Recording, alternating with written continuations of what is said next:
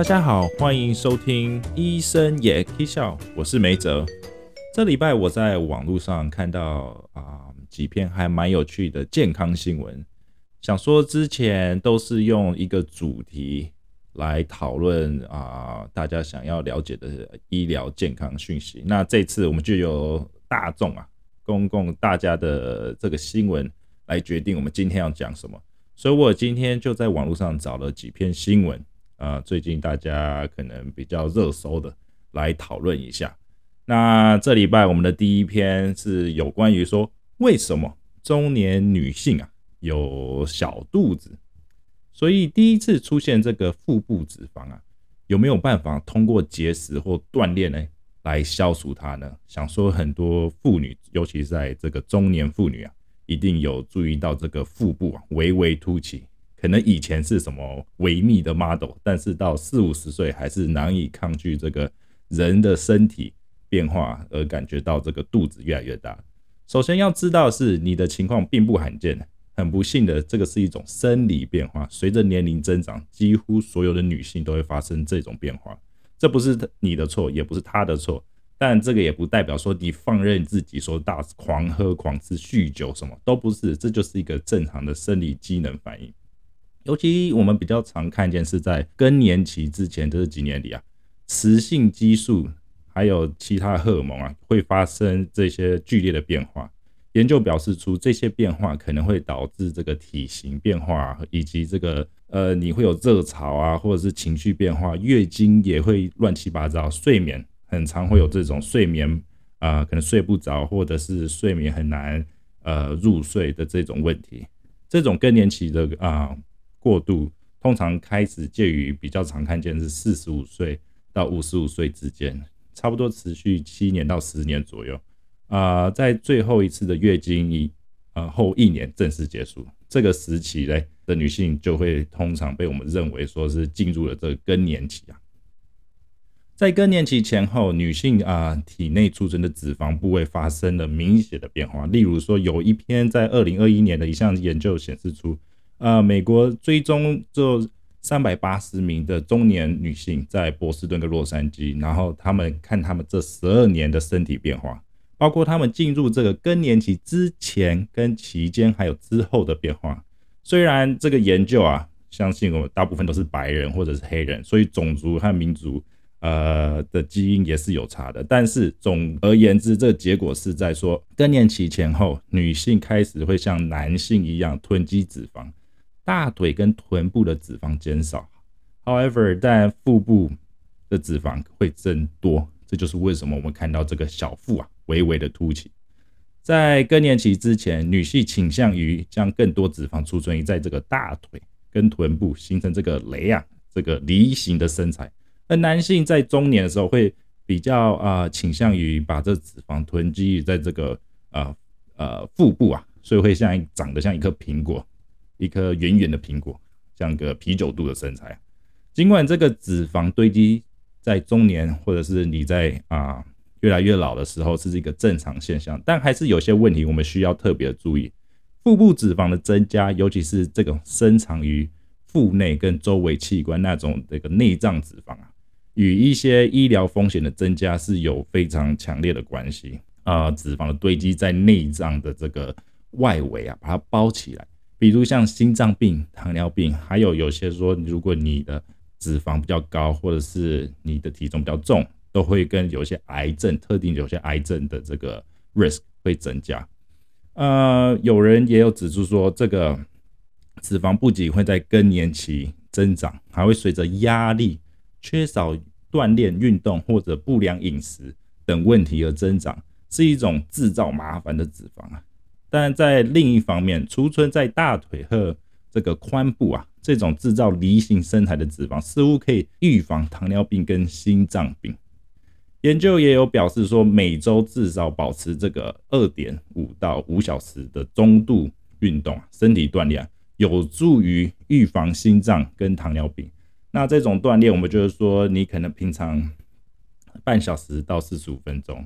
啊，你可以去做健走。啊，当然，四十、四十到五十岁，但不建议做剧烈运动。如果说你们可以的话，可以游泳是一个非常好的这个有氧运动，或者是做一些啊体态还有机能的肌耐力的小啊微啊短期的锻炼，这些都是有助于这种身体啊跟身心啊方面的帮助。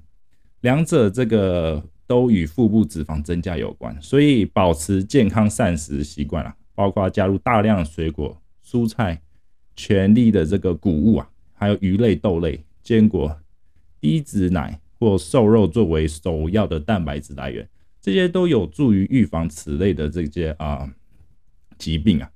呃，运动、运动、运动，平常一直讲，但平常大家真的有运动习惯吗？锻炼还啊，不止说可以帮助啊预防一些啊心脏啊、糖尿病啊，那它也可以保持我们这个肌肉跟骨骼的质量，还有能促进这个胰岛素的机能啊。即使你锻炼了，但并没有减重，但在这个新陈代谢方面还是有很好很大的帮助啊。锻炼还能让你当然自我感觉良好，可能有助于缓解一些更年期带来的一些情绪的波动。我记得，如果像很多人的爸爸，哎，要不是爸爸，当然妈妈，在这个进入更年期的时候，可能那阵子感觉说，哦，每天都一直被碎念碎念。呃，当然我不指明谁，但我也是可能经过一点点这时间。妇女因为荷尔蒙的变化而产生情绪的波动，这是能理解的。但是有什么可以帮助他们做这些情绪的啊辅助呢？当然，我们最好就是这个啊生活上的改变，那就是靠着运动来帮助这些情绪的波动的缓和啊。如果体型在良好的啊膳食跟锻炼情况下，仍然发现这一点让你感到气馁，就是说，如果我这个啊小腹啊就是减不下去。那你可能就要认命了，说这一段啊，真的就是这样了，这就是人类在这一段年里该发生的正常身体机能的这个变化。如果你还对体重或者是体围啊一些体态的有任何问题，下一次我可以做一集专门讲解这个体重平衡啊啊，请寄信让我知道。好啦，那今天的第二则新闻，接下来我要讲的东西，不管是学生。还是上班族一定都喝过，而大部分的你们已经达到这个上瘾的程度。像本人我，你们知道是什么吗？答案就是咖啡。咖啡的好坏，相信大家都一定常常听到。有人靠咖啡提神啊，也有人说哦，我想要减重，它可以利尿，可以让我排水。那因人而异，但每个人都有不同的这个千千万万不同原因。但是你们有想过吗？为什么人在喝完咖啡的时候？会让你这个变异啊，有点像排山倒树，像你从来就突然啊，我想便便那今天我们就来讲讲咖啡啊，对我们这个肠道的影响有什么不有什么啊不一样的这个影响啊？前几集我有做呃有关这个益生菌对肠胃道的影响，令人意外是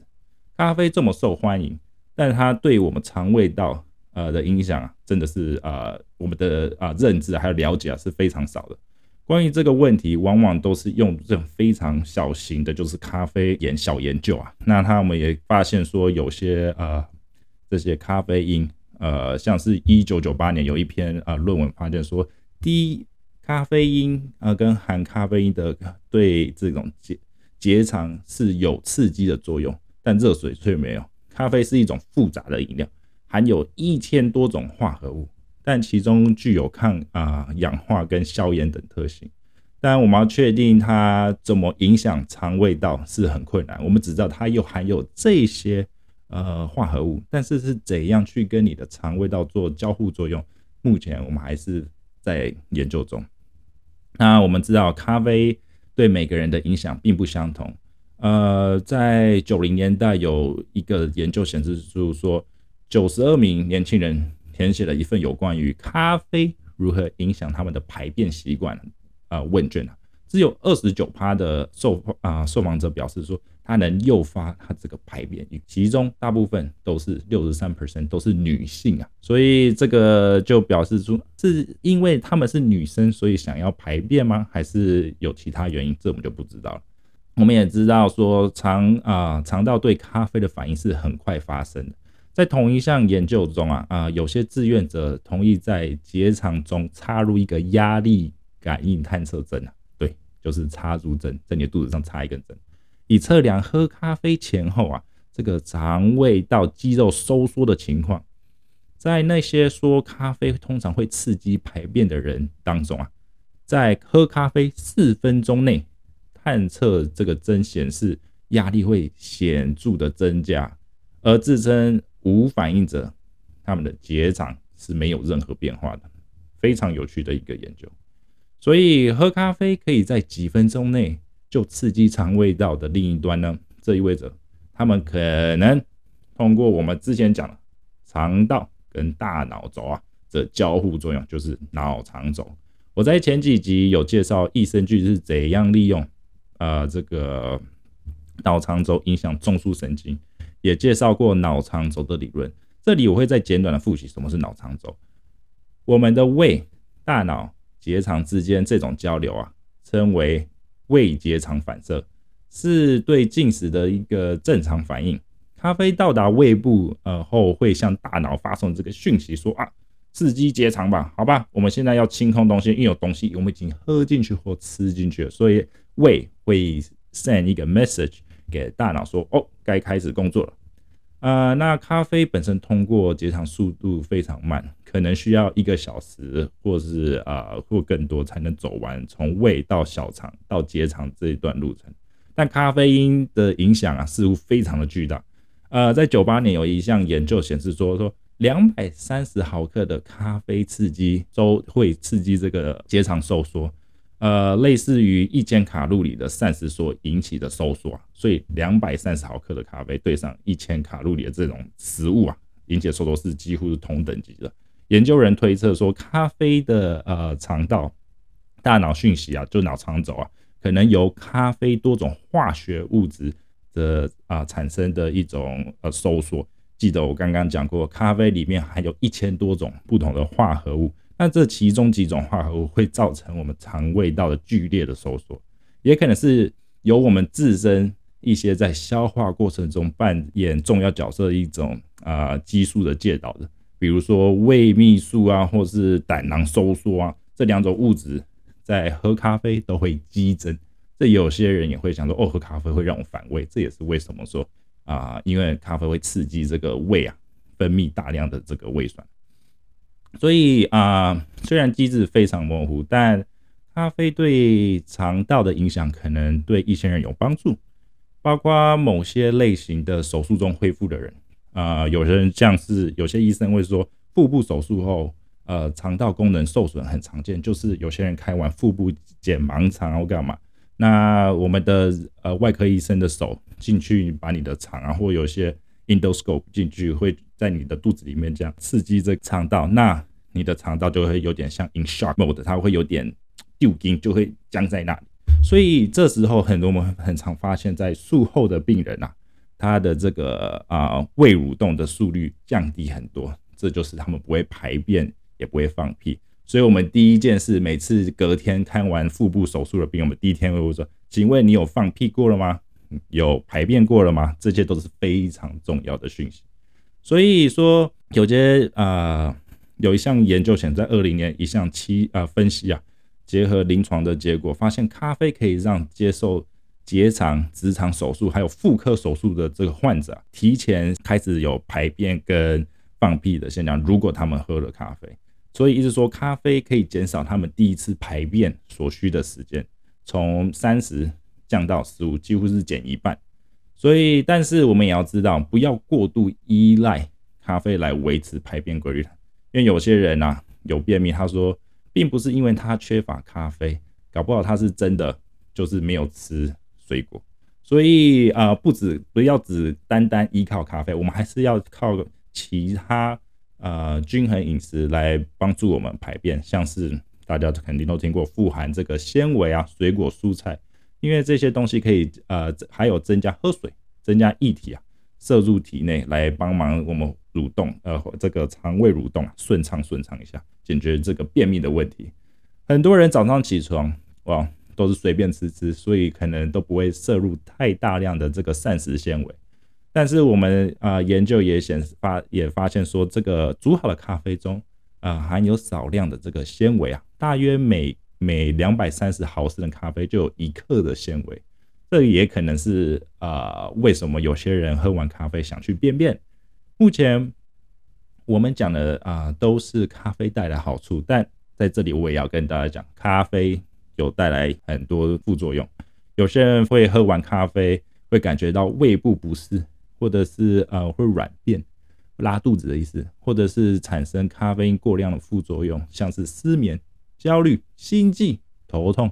所以美国这个 FDA 表示说，对大多是大多数的人来说，四百毫克的咖啡因是安全的。相到相对于差不多四到五杯咖啡中的咖啡因量，就是黑咖啡，四到五杯就是一一每一一杯差不多是小就是中正常的马克杯的量啊，就是 one cup 啊。不过要记住，每个人对咖啡因的代谢情况是不同的，所以这个四百毫克是安全的，是真的因人而异。像呃，我有几个认识的人或者有家人，他们就是只要一小点一点点咖啡，他们就感觉到心跳会加速，会很。很不舒服，所以当然都我们要慢慢试，要循序渐进的加量。当然不要喝多，一杯到两杯，个人认为是都是安全的。咖啡不像其他食物，如果它让你感觉到不舒服，你能马上感觉到，那我们就知道我们要停止。好啦，今天我们就讲到这里了。这礼拜就是这两则新闻，蛮有趣的新闻，跟大家呃说说了解一下，因为这两个问题。一个呃更年期跟咖啡饮食的问题啊，呃是还蛮常见的，病人会来问医生说，请问有什么方法可以改善啊，或是为什么会发生这些事？所以如果大家喜欢这一类的这个新闻主题啊，请跟我讲。那一样喽，呃如果喜欢我们医生也可以笑的这个 podcast，请 like subscribe。那这礼拜就到这里喽，拜拜。